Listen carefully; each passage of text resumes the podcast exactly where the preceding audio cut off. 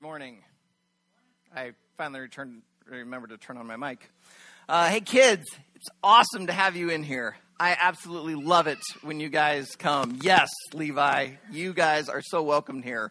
Uh, if you are a first time guest, my name is Aaron, a teaching pastor for Riverwood. About once a quarter, we invite our kids to come in with us. Uh, they bring so much energy. We love to have them sing with us, and uh, we love to have them learn alongside uh, of us, uh, with us. But then next week, they'll be back in their Kids Creek classrooms. so, kids, I am so glad you are here. this message is not just for your parents. As we talk about generosity today, it is also for you, all right? Because if you can learn these things now, man, you guys are going to be awesome when you're adults, all right? Because you're already awesome right now, all right? Um, how many of you have ever seen artwork that when you look at it from one perspective, you see one thing, but when you shift to a different perspective, something else takes shape? If you need an example, look at this video. When it first starts off, you see two giraffe, but as the person with the camera starts moving, you see the giraffe begin to disappear, and suddenly an elephant appears. Maybe you need another example. Uh, this next one, you see the uh, continental United States in dollar bills, but as you shift, suddenly it forms the word great. I promise you, I did not take this from a Trump uh, website, uh, okay? Uh, not here to stump for Trump or be against Trump. I just thought it was a good example. Uh, probably the most famous example that I, I can recall. I wanted to find it, but I couldn't find a high enough quality video. It's a painting. And when you stand on the left and you look at it from an angle, you see a young girl. But as you begin to move to the right, she ages, and you suddenly get to the right side and you're looking at it from this angle, and she's an elderly woman. Uh, this type of art is called parallax art. Some people call it perceptual art or perspective art. I just call it cool. Like, it's absolutely amazing to me that an artist would be able to see something, think something through, make it look one way, but when you shift over to another place, you see something completely different. Now, I'm not going to pretend that my sermon today is a work of art. All right, this is probably just going to be yet another sermon in all the list of sermons you've ever heard. But I do hope to do something similar today. I hope to help you make a shift and gain a new perspective. You see, we talked a couple of weeks ago how many people, when it comes to this idea of generosity, of talking about giving, of talking about money within the church, many of us have, well, let's just call it what it is a cynical response. We have a cynical perspective to this idea of giving just last week, uh, I was talking with a, a, gentleman I've known for the past, I don't know, seven, eight years. As, uh, we've lived here in Waverly, just know him very casually. He knew that Riverwood had gotten a new building, and so we had a chance to talk and catch up. And he's like, hey, how's the new building working out?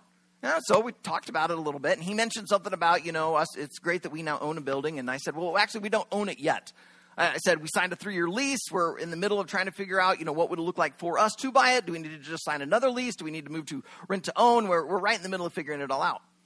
Well, as I shared some of that with him, somehow the conversation shifted and he began to say that all churches want is your money.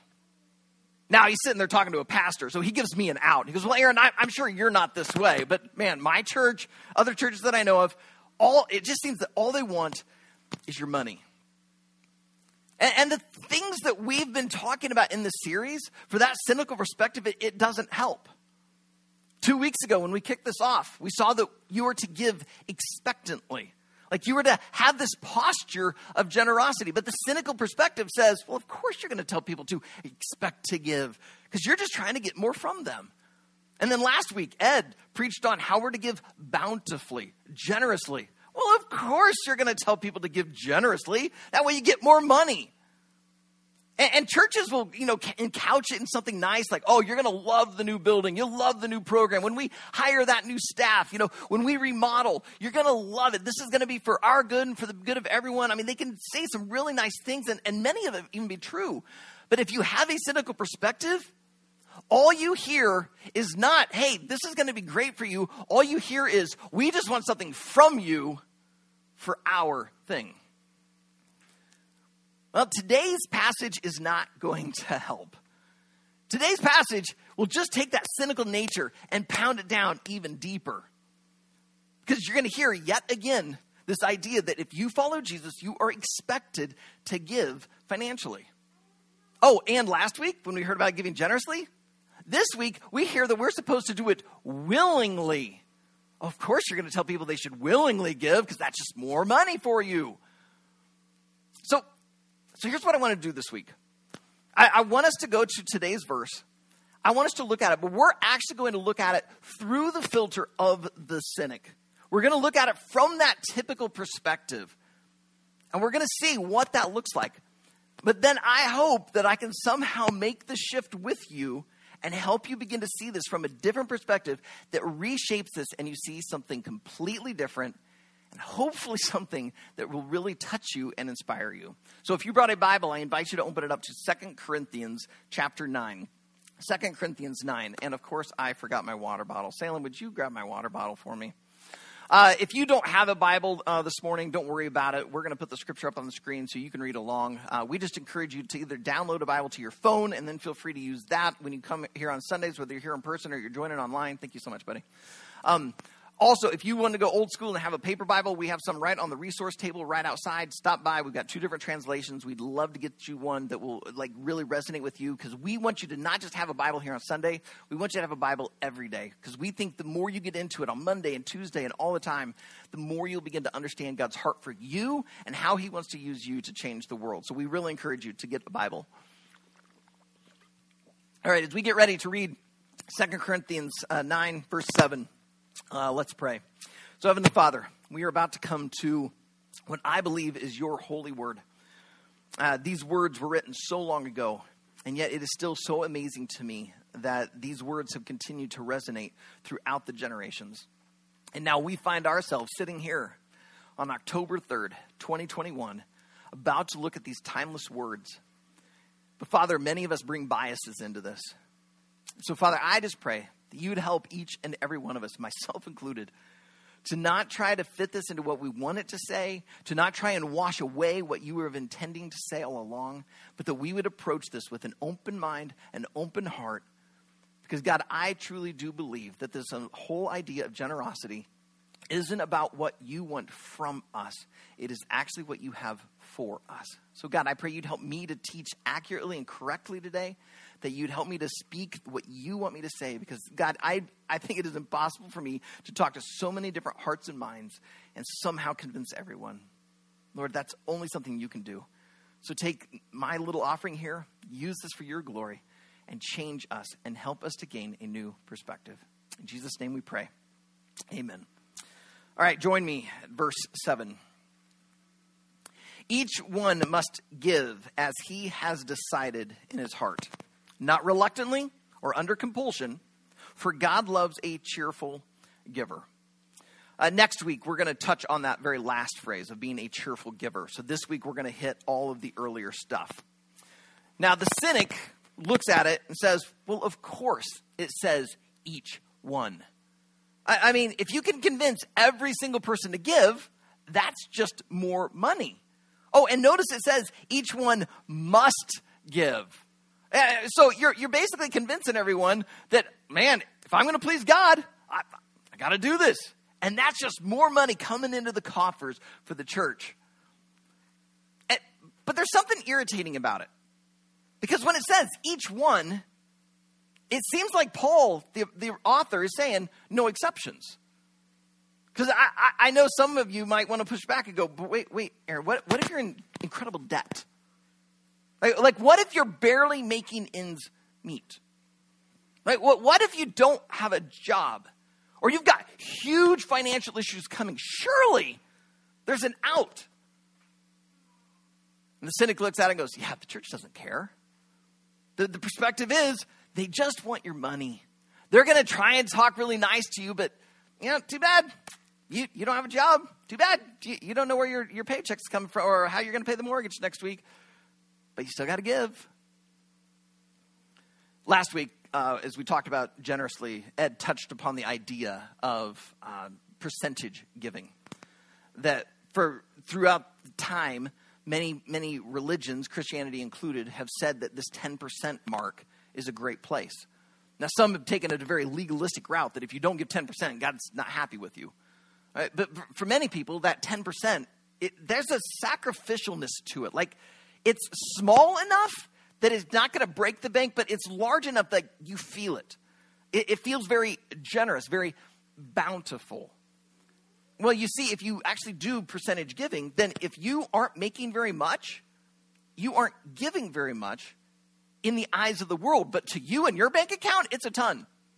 I, I remember the days where for us to even commit to give $100 a month to our church for a, a capital campaign they were going through, our, our church in Denver, Colorado met in a school, trying to get land, trying to get a building, we were so poor that like $100 sounded like $1,000 per month.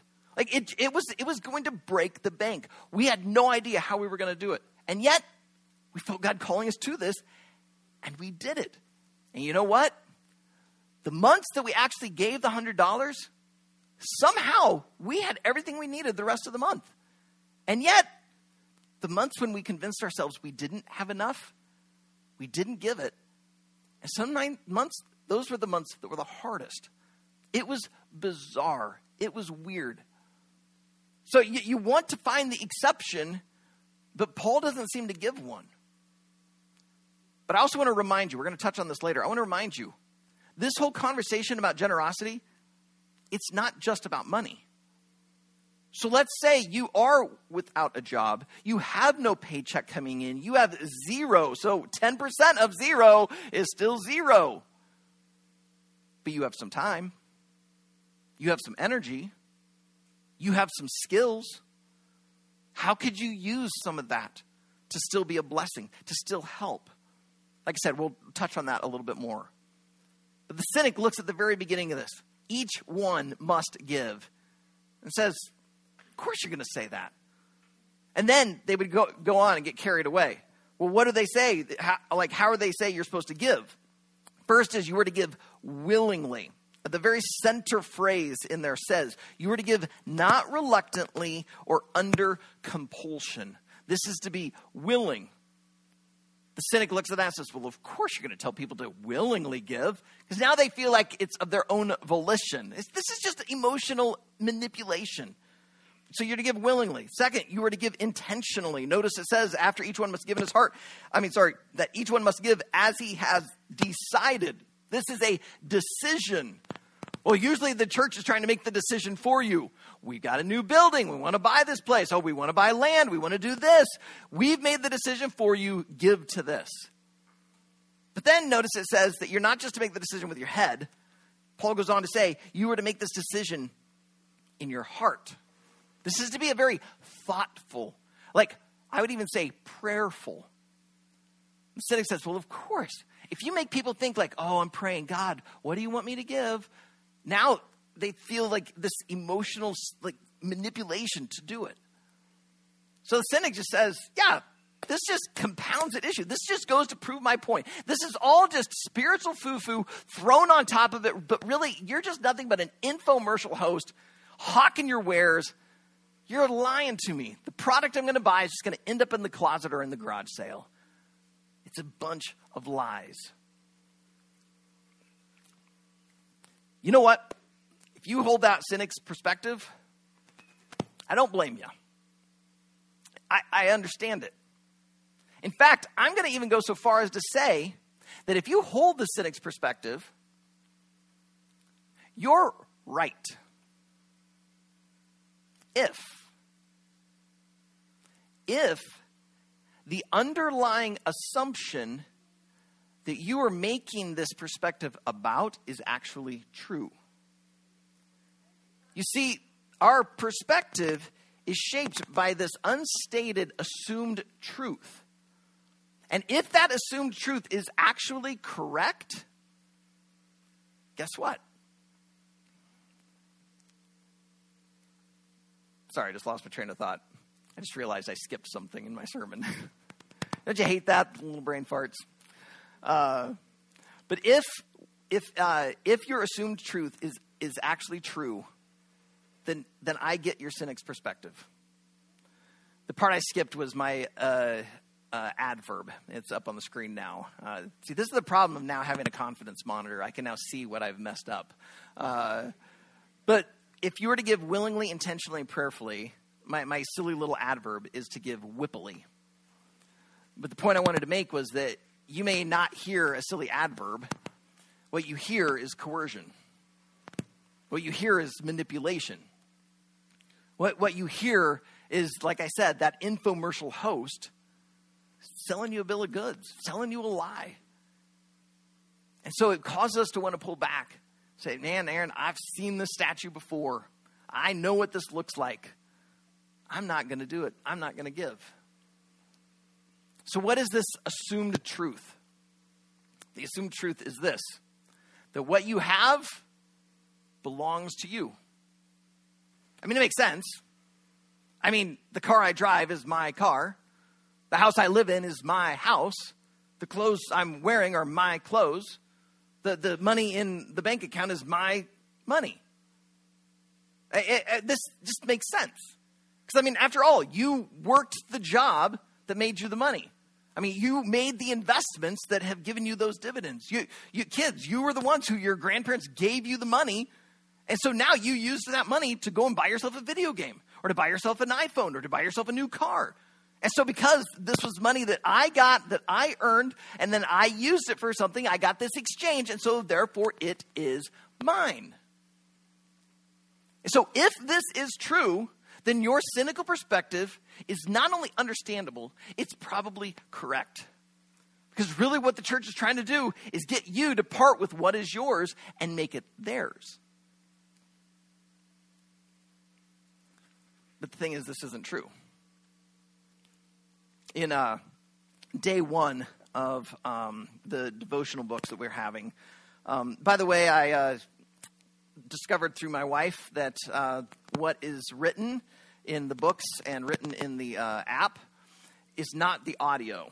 Um, so if you're using the audio, you're getting a whole new experience. And I apologize that I wasn't thorough enough to go and listen to the audio. I just made an assumption. Um, but I've discovered that there's additional audio teachings going along with this. I'm going to trust that they're not teaching you a bunch of heresy. But all that to say, the app and uh, the, the devotional book had six different verses on day one. And it gave it this topic. It's called this God is the owner of everything.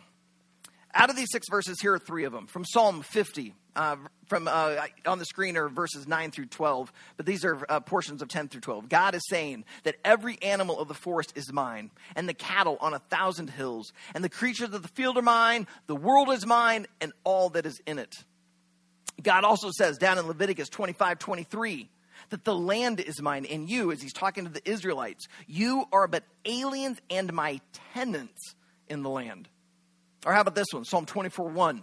The earth is the Lord's and everything in it, the world and all who live in it. The scripture, and, and that's just three of the six on there. And those six don't even capture all of them in the entire Bible. The scriptures are incredibly clear everything is owned by God. I mean, it makes sense. He's the creator of all, so therefore, he is the owner of all. And so that means that that assumed truth that what I have belongs to me is wrong. And actually, the true truth is that what I have belongs to God. And that shifts everything. Because now, when you suddenly realize that everything that you have is actually His, it makes it just a little bit easier to give. Because it's no longer about me losing something, it's about me using what is His and using it to help others. You also find yourself wanting to be a little more intentional. As, as you give, you don't want to just be haphazard with God's stuff. You'll, you'll put a little more thought into this, which leads then to that last part of Whippily, the prayerfully. Because you don't want to just lose God's money, so you're going to talk to Him. God, where do you want me to give? How do you want me to give? So there's going to be prayer involved as you think through intentionally how to give this willingly. I was uh, talking with my church planting uh, coach. Uh, his name is Steve. Steve lives up in the Twin Cities, uh, getting ready to plant his fourth church. And uh, we've been meeting about every other week for, I don't know, maybe seven, six, seven years. Uh, he knows that at Riverwood we're going through this generosity campaign. So he just simply this last Thursday asked me, Hey, how, how's it going? And I inevitably started sharing just a little bit of what I was going to be sharing with all of you today. And he said, Aaron, you know something really interesting about that? He says, when you ask the question, how much should I give? You're running off of that first assumed truth that what I have is mine. But if you realize the true truth that what I have belongs to God, to ask how much should I give is the wrong question. Really, what you should be asking is how much should I keep? As soon as Steve said that, I found myself convicted. I was, I was a little blown away. Like, whoa. And suddenly you begin to understand, to get a new perspective, that now God can ask us to give generously because it's already His, and He's asking us to simply use what He's given us to bless others. So we are to give whippily, willingly, intentionally, and prayerfully because what we have is not ours, it's God's. But let's say for a second I haven't convinced you. Let's just say for a moment that, Aaron, I don't care what you say. Yes, I'm a Christian, but come on, it's, it's my stuff. I mean, yeah, God maybe provided me with a job, but it, it's my income. I, I, I bought these things, they're mine, and yeah, I'll take good care of them, but, but it's mine. Okay, you know what? I'm not going to fight you on it. I'll, I'll, I'll say, you know what? I know you're wrong, but I'll just pretend you're not. All right, I'm wrong. You're right. Your stuff. But if you say you're a Christian, that means you want to live like Jesus lived. So, you know what? To help you, then, since you're not convinced it's God's stuff, let's just go and look at how did Jesus handle his stuff? Well, we could go and talk about how Jesus gave of his fist. He, he, he gave of his influence to the people, sharing wisdom. He, he gave of his skills, healing them, gave of his time to them. He was so generous with his stuff. But thing that was most precious to him was his life. He was God incarnate, God in the flesh. He had done nothing wrong, and yet Jesus gave his life for us. And he did it whippily. He did it willingly. The, the skeptics try to tell us that it was divine child abuse, that the Father sent the Son to die for us. And yet, as we looked at a Good Friday, we saw Jesus walking with his disciples towards Jerusalem, and he knows exactly what is happening, and he's out in front of them. He went willingly. He also did it intentionally. Mark 10 45, Jesus says he came not to be served, but to serve and to give his life as a ransom for many. I mean, think about that. The king of the universe, kings are to be served. And yet the king of the universe comes to earth and does not come to be served, but to serve. We see him washing feet. We see him feeding the masses. We see him caring for the outcast. But we also see him giving his life. He did it intentionally. He gave his life as a ransom for many. And he also did it prayerfully. The night before Jesus is arrested, he is in a garden praying. He knows exactly what is ahead. He knows he's about to be arrested. He knows he's going to be falsely tried. He knows he's going to be tortured, and he knows he's going to be killed upon a cross. That is why he is sweating blood. It's why he talks to the Father in prayer and says, Take this cup from me. And yet he said, Not my will, but yours. He did this willingly, intentionally, and prayerfully. So even if you are right and your stuff is your stuff, if you say you are a Christian, then you are to follow the life, the, the example of Jesus. You are to live like him. And that means you are to give. You are to give willingly, intentionally, and prayerfully. That, as I've been saying, this is not just about money. So I want to ask you Does your checkbook and bank statement reflect Whippily? But also, what about your calendar? Does your calendar show an intentionality? Well, what about your coworkers or your classmates? What about your teammates, your neighbors? Would they describe you as doing things willingly, as doing things with intention, of doing things thoughtfully, even prayerfully? would they describe you as being generous? Because when you live that generous life, You are now living like Jesus lived and loving like Jesus loved. The one who gave his life willingly, intentionally, and prayerfully.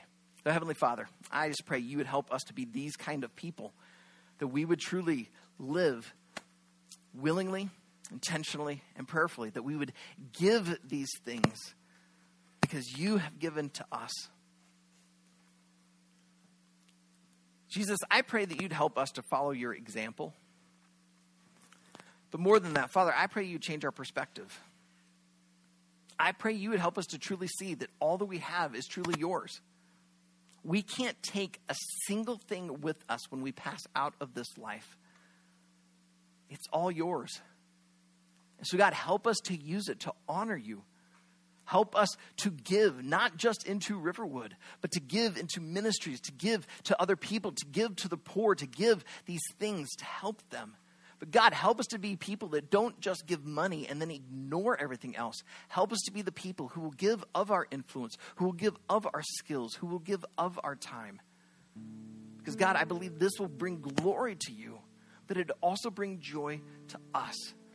Father, the things of this world are a burden, and you know that. That's why you've come to free us of these things. That's why you tell us in Colossians 3 to set our hearts on things above, not on earthly things. So, God, I just pray for the person here who's been worried about finances, who's been feeling overwhelmed. I pray that you would free them. God, I pray for the person who's wealthy, who, who they've been relying on their bank account. They've been trusting that the money will continue to come in. God, I pray that you'd help them to be free as well. Because, God, what we need is you. You are the only thing we can really have in the next life. So, Jesus, help us to treasure you so much now. And as we treasure you, we become like you. We become willing to give. We'll be intentional about it. And we will make it a conversation with you, doing it to honor you.